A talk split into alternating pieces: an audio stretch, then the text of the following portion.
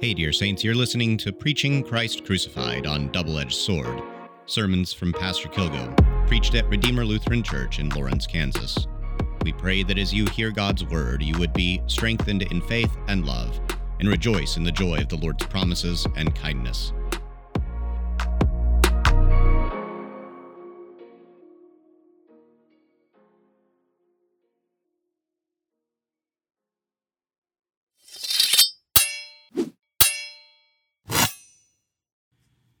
A reading from Song of Solomon, chapter 2.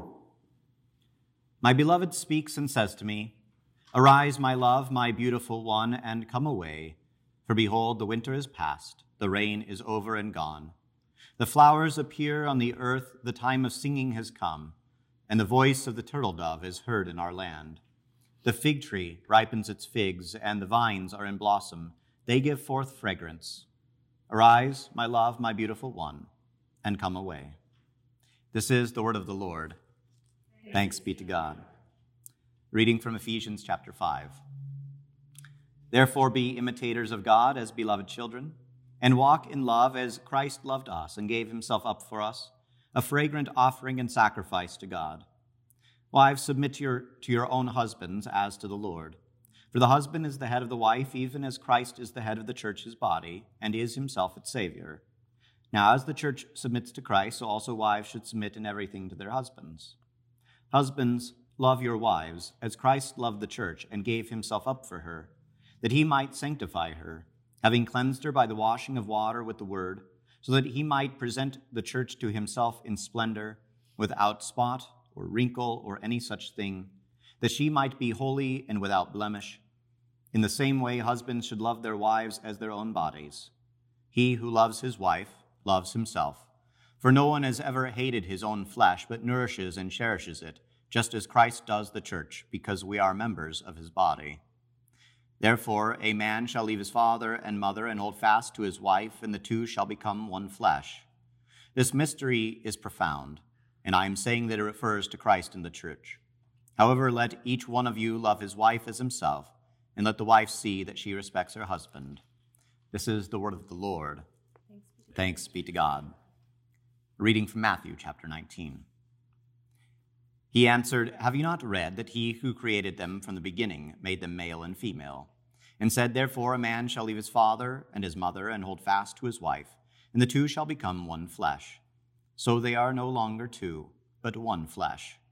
What therefore God has joined together, let not man separate. This is the word of the Lord. Thanks be to God. In the name of Jesus, Amen. Therefore, be imitators of God as beloved children, and walk in love as Christ loved us and gave himself up for us, a fragrant offering and sacrifice to God.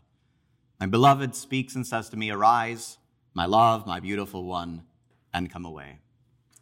Dear Eric, dear Samantha, God be praised for his kindness, which he has and continues to show to you both. In his kindness, he has sent his Son to redeem you from sin and from the devil and from eternal death.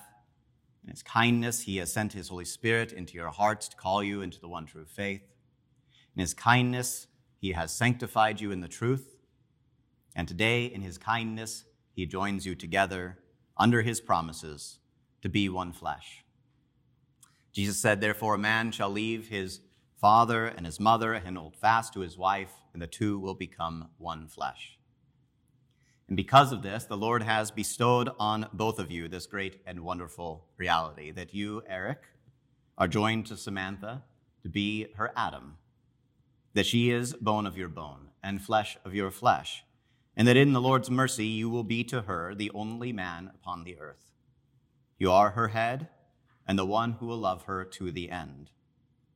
And you, Samantha, are joined to Eric to be his Eve. In the Lord's mercy, you will be to him the only woman who exists upon this earth. You are his crown, his jewel, and his glory. In your marriage, you are returned to the garden in paradise to be Adam to your bride and Eve to your groom. This mystery is indeed profound, but it is the Lord's kindness to you.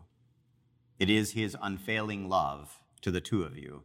and it is the reason why we gather this afternoon. There's a common misperception with marriage that the reason why we are gathered, for instance, today, is on account of the love which you two have for each other. And there is certainly no doubt that you have that. But if that is what we are centered around today, then that will not be enough to sustain you. Instead, what we gather around is a love which is more profound, more broad, more deep, more high. We are gathered here because of the love of Christ for his bride, the church, of which your union today is a reflection. But we must start with Christ. All things in the church must start with Christ. From the scriptures to the sacraments, we do not have anything if we do not have Christ. And the same is true for your marriage. If you do not have Christ, if his love is not at the center of it, it will not stand on the firm foundation which the Lord desires. Your love for one another and the foundation of your marriage must stem from Jesus' love for you. That's why St. Paul begins this section in Ephesians, not talking about our love, but about Christ's love. Walk in love, he says, as Christ loved us and gave himself up for us, a fragrant offering and sacrifice to God. We are to walk in a love not defined by us, nor the world, nor any other source, but by Christ's love alone. And that is a love which is willing to sacrifice, a love which is willing to think about the other over the self.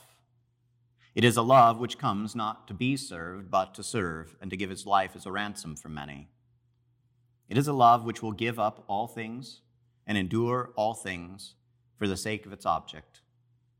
And because of that great love of Jesus for his bride, he speaks to her Arise, my beloved, my beautiful one, and come away. Jesus bids his bride, the church, to arise, to be resurrected, to be raised out of the ashes of sin and death and darkness, and to stand in his glorious light, his eternity, his forgiveness. And in Christ, your union to one another can and does reflect that, and especially the last part. Because your marriage, we should remember, has an enemy. The devil who hates the Lord's church hates also your marriage, which is a reflection of it. And so he will come and attack it with everything possible, but especially with the temptation to be unforgiving to one another. But just as the church stands in the forgiveness under Christ, so you must stand in forgiveness toward one another. If you are unaware, Eric, you have in your bride, Samantha, a very well practiced sinner. And so there will be days ahead when she will not submit herself to you as the church submits to Christ. There will be days ahead when she will seek to stand as the head of the household. There will be days that the ideas of richer and poorer, sickness and health, that these are just the ideas of fairy tales. There will be days when she will not see you as her beloved Adam. There will be days ahead where Samantha will break her vows to you. And you, Eric, must forgive her for that. You will have to say to her these all important words which Christ has spoken to you countless times I forgive you. If you are unaware, Samantha, you have in Eric a very well practiced sinner.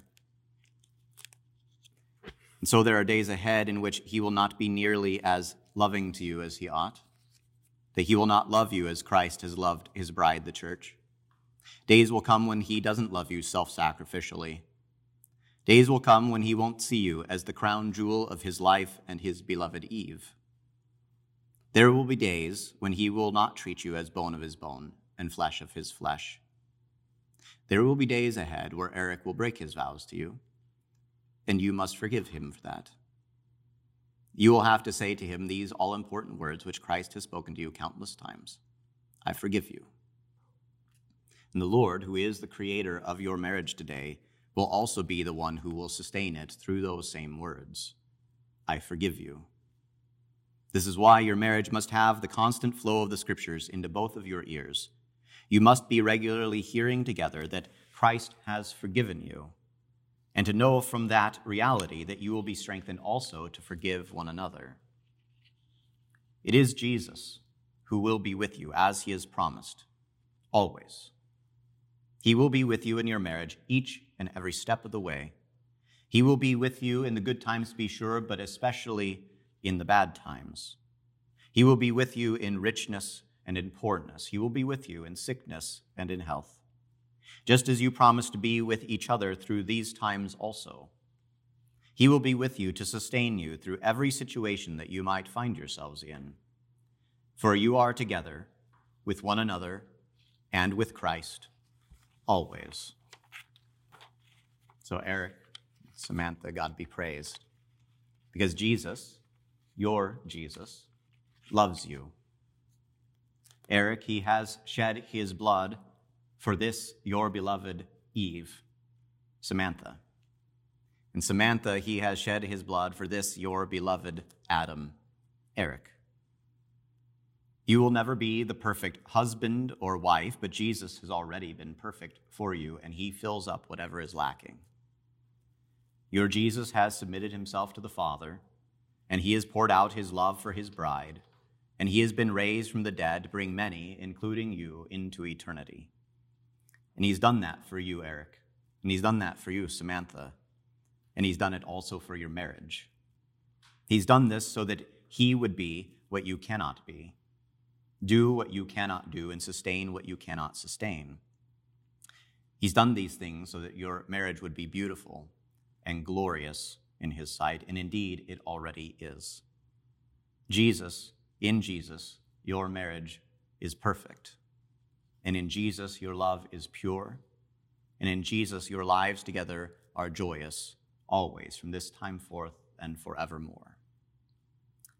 My beloved speaks and says to me, Arise, my love, my beautiful one, and come away. In Jesus' name, Amen. The peace of God, which surpasses all understanding, guard your hearts and your minds through Jesus Christ our Lord. Amen.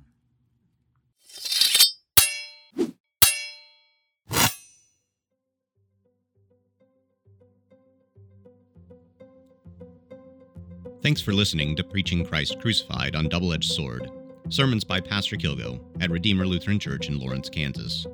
We'd like to invite you to join us for church, Sundays at 10 a.m. and Wednesdays at 7 p.m.